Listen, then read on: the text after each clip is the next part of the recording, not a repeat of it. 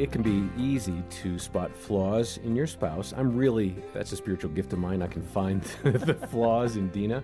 Um, but, but that's a bad attitude, of course. And then if I start to pray for her, oh my goodness, things change. What if real change happens because I'm not praying for her, but I'm praying for me? I'm John Fuller, joined by my focus colleagues, Erin and Greg Smalley. And uh, Erin, I was being a little bit humorous there, but I'm sure you've seen couples where they come in and the finger's pointing at the other person when actually we, we need a mirror in this situation, right? Yes. And when you say, you know, is there a couple? Well, let's just say it happens all the time. I don't know that there is a couple that comes in not focused on the other person and what they're doing or they're not doing. And what I love so, so much is the principle that is taught in our intensive program, Hope Restored, and that's you are responsible for you. And when we're pointing the finger, we're really giving them our power. And so it's pulling the power back and controlling what you have control of, and that is you. And so it's becoming aware of what, how am I showing up? What am I doing that's impacting our connection and our relationship? And I just always smile when a couple goes off to an intensive and they come back and we start working together again. And when they say, I'll ask them, you know, what did you get from the intensive? And they'll say, I know that I'm responsible for me. Mm. And I just smile because that is something that's so valuable to all of us. Yeah. I shared with Jim Daly the other day that Dena and I were driving along. We are uh, taking the dog for a walk up in this uh, area of the park that is leashless, if you will. And on the way, things just escalated. And I found myself, I found myself talking pretty loudly to her. And I realized, oh, and I said, sweetheart, we have to stop. I am triggered. I'm escalating. I don't know why I'm doing this, but I, I promise you I will come back to this, hmm. but I can't talk about it right now. I'm too emotional. That's good. Mm. And she accepted that. Now, now I've mentioned we went to Hope Restored. This is a tool we learned at Hope Restored, and mm. giving each other permission as we practice this of, oh, it's me, not her. Mm-hmm. And we did come back and talk about it, but it was a wonderful thing to be able to say, I have to own my part in this. Mm-hmm. I'd rather blame you, but I, it's me. At least part of it is me. So let's figure out what's going on inside of me. Mm-hmm. So I'm, i can see you smiling right there. I went to an Mm-hmm. intensive, and we're not a client, but it works. It really it does really work. does. Well, let's go ahead and turn the corner. I mentioned in the introduction about praying for your spouse and with your spouse. We had a great conversation with a delightful couple, Ryan and Selena Frederick, and they've previously shared about how they had to learn to, uh, let's call it, adjust their prayer life after having kids. Uh, here's more from Ryan and Selena. And I think the the question, Selena, I'd ask from the mom side of this, that sounds angelic. In fact, when you were saying that, I heard angelic music playing. Stop and say, Lord. But how do you how do you practice that to where it can yeah. become a habit for you, so a good habit? Uh, I don't uh, totally right now. I don't get to pre kids, you know, I'll get my journal, my Bible, three hours in the morning. God's good, right? but when kids Sorry, come hours. around, Well, like you said, kids come, there's energy. Uh, usually the prayers happen as I'm making breakfast, as we're doing dishes. God, thank you that I get to feed these little beings. I pray that I wouldn't just feed their tummies, but I'd feed their souls. Help me, Lord, uh, as we wash dishes, that I wouldn't grumble about the mess, but I would remind myself that you've given us this life and that I get to enjoy this mess and this life. Uh, sustain me because I already feel tired and it's 5:05 in the morning. yeah, no kidding. No, I so, So- appreciate that. And it's it is an attitude. And getting that attitude of prayer right. And you know, you're right. It doesn't have to be on your knees in front of your couch or something like that. That's great if you can do that. But it's in your activities. Yep. Praying, Opening. praying without ceasing definitely is a it's a heart orientation and it's a humility and a recognition uh, that I I'm not my savior. I'm not Now, my I think a lot of us are going, oh, yeah, I, I pray for my kids often. Let's zero in on praying for our spouses. Uh, not so often, right? right. It's easy to pray for your kids, I think. Yeah. Easier. Sometimes the spouse prayer can be a little more difficult because you don't know my husband, Right. Selena. you know, that's one of the things that women are going to say, or vice versa. Absolutely. And uh, so I guess that right question is how does prayer, the benefit of prayer for one another as a spouse, Mm-hmm. how does that benefit your relationship? Yeah, it's hard to pray for each other, especially because we know each other so well.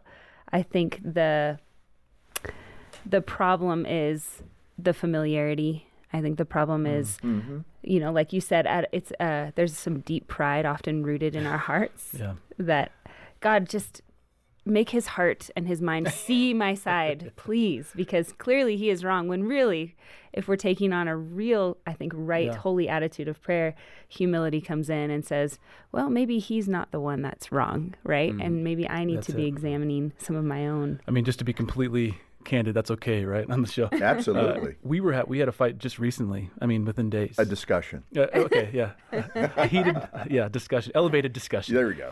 And I was, you know, had a moment alone, and I'm thinking, I'm praying, I'm like, you know, having those prayer thoughts. Lord, fix my wife, fix the situation. Transform her anything but heart. anything but You're the only me. husband that's ever said this. yeah, yeah. And as I'm praying, it's like I'm cringing because I'm like, I'm being humbled. Yeah. Right. And I think that's one of the big keys of prayer, especially as it, as prayer relates to a husband and a wife, is that it's impossible to have a healthy prayer life and also have a prideful orientation toward God and a prideful orientation toward one another. Mm-hmm. So prayer is very, very humbling when you do it honestly. The mm-hmm. problem is, is that we oftentimes we just crank up the volume in our prayers and we just pray we get through whatever we need to recite.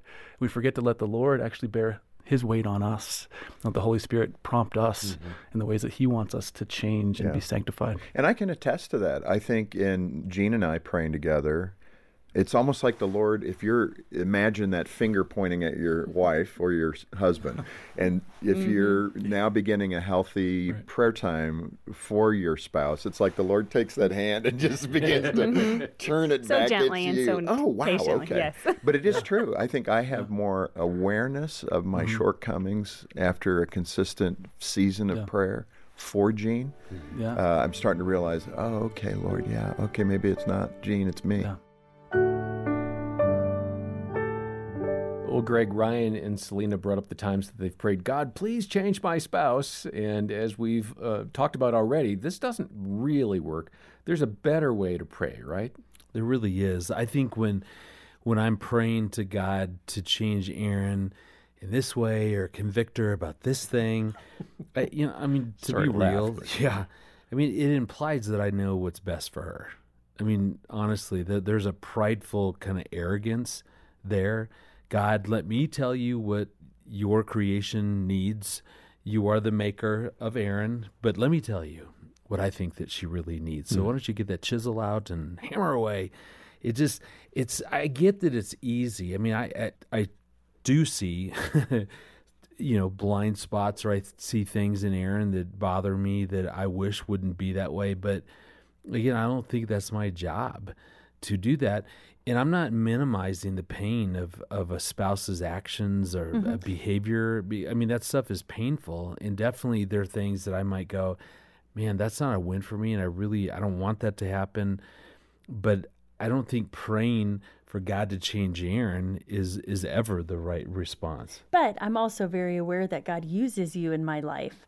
And so, of course, it's an all in how you approach sharing something that's hurting you with your spouse and you know and ultimately that God might use you to grow them that God might use you to sharpen them.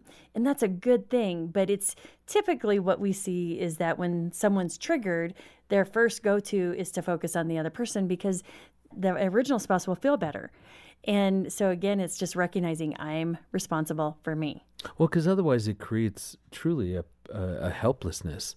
I mean, uh-huh. if if I need you to change so that I feel better, then yeah, me and God, we got to get busy, and we need to make sure that you've changed and you're addressing whatever it is that I believe needs to be. do you want to share what you believe needs to be changed Where do I even begin? At the beginning by not saying. Yeah, that. exactly. no, it's, well, I would say that the better strategy that that actually is empowering is to to go, God, you know, within my marriage, I know you've got Erin and you love her and and you are disciplining her, you're helping her grow. I mean, all that stuff is true. But God, what do you want me to be focused on? What mm-hmm. what how can I be a better husband? What what are some blind spots that maybe I'm unaware of? You know, let me go in and get some help. Let me go see a counselor. I mean, th- that that's empowering because I can do something about me. I can't do anything about Erin, and that's why if I'm all I'm doing is praying God change her, I'm helpless. I'm powerless. Well, and there's That's a, an there's awful a cycle you get into mentally, right? Yeah, Where totally. it's it's her, her, her, her, her. Right. And that reinforcement doesn't help. Right. Yeah.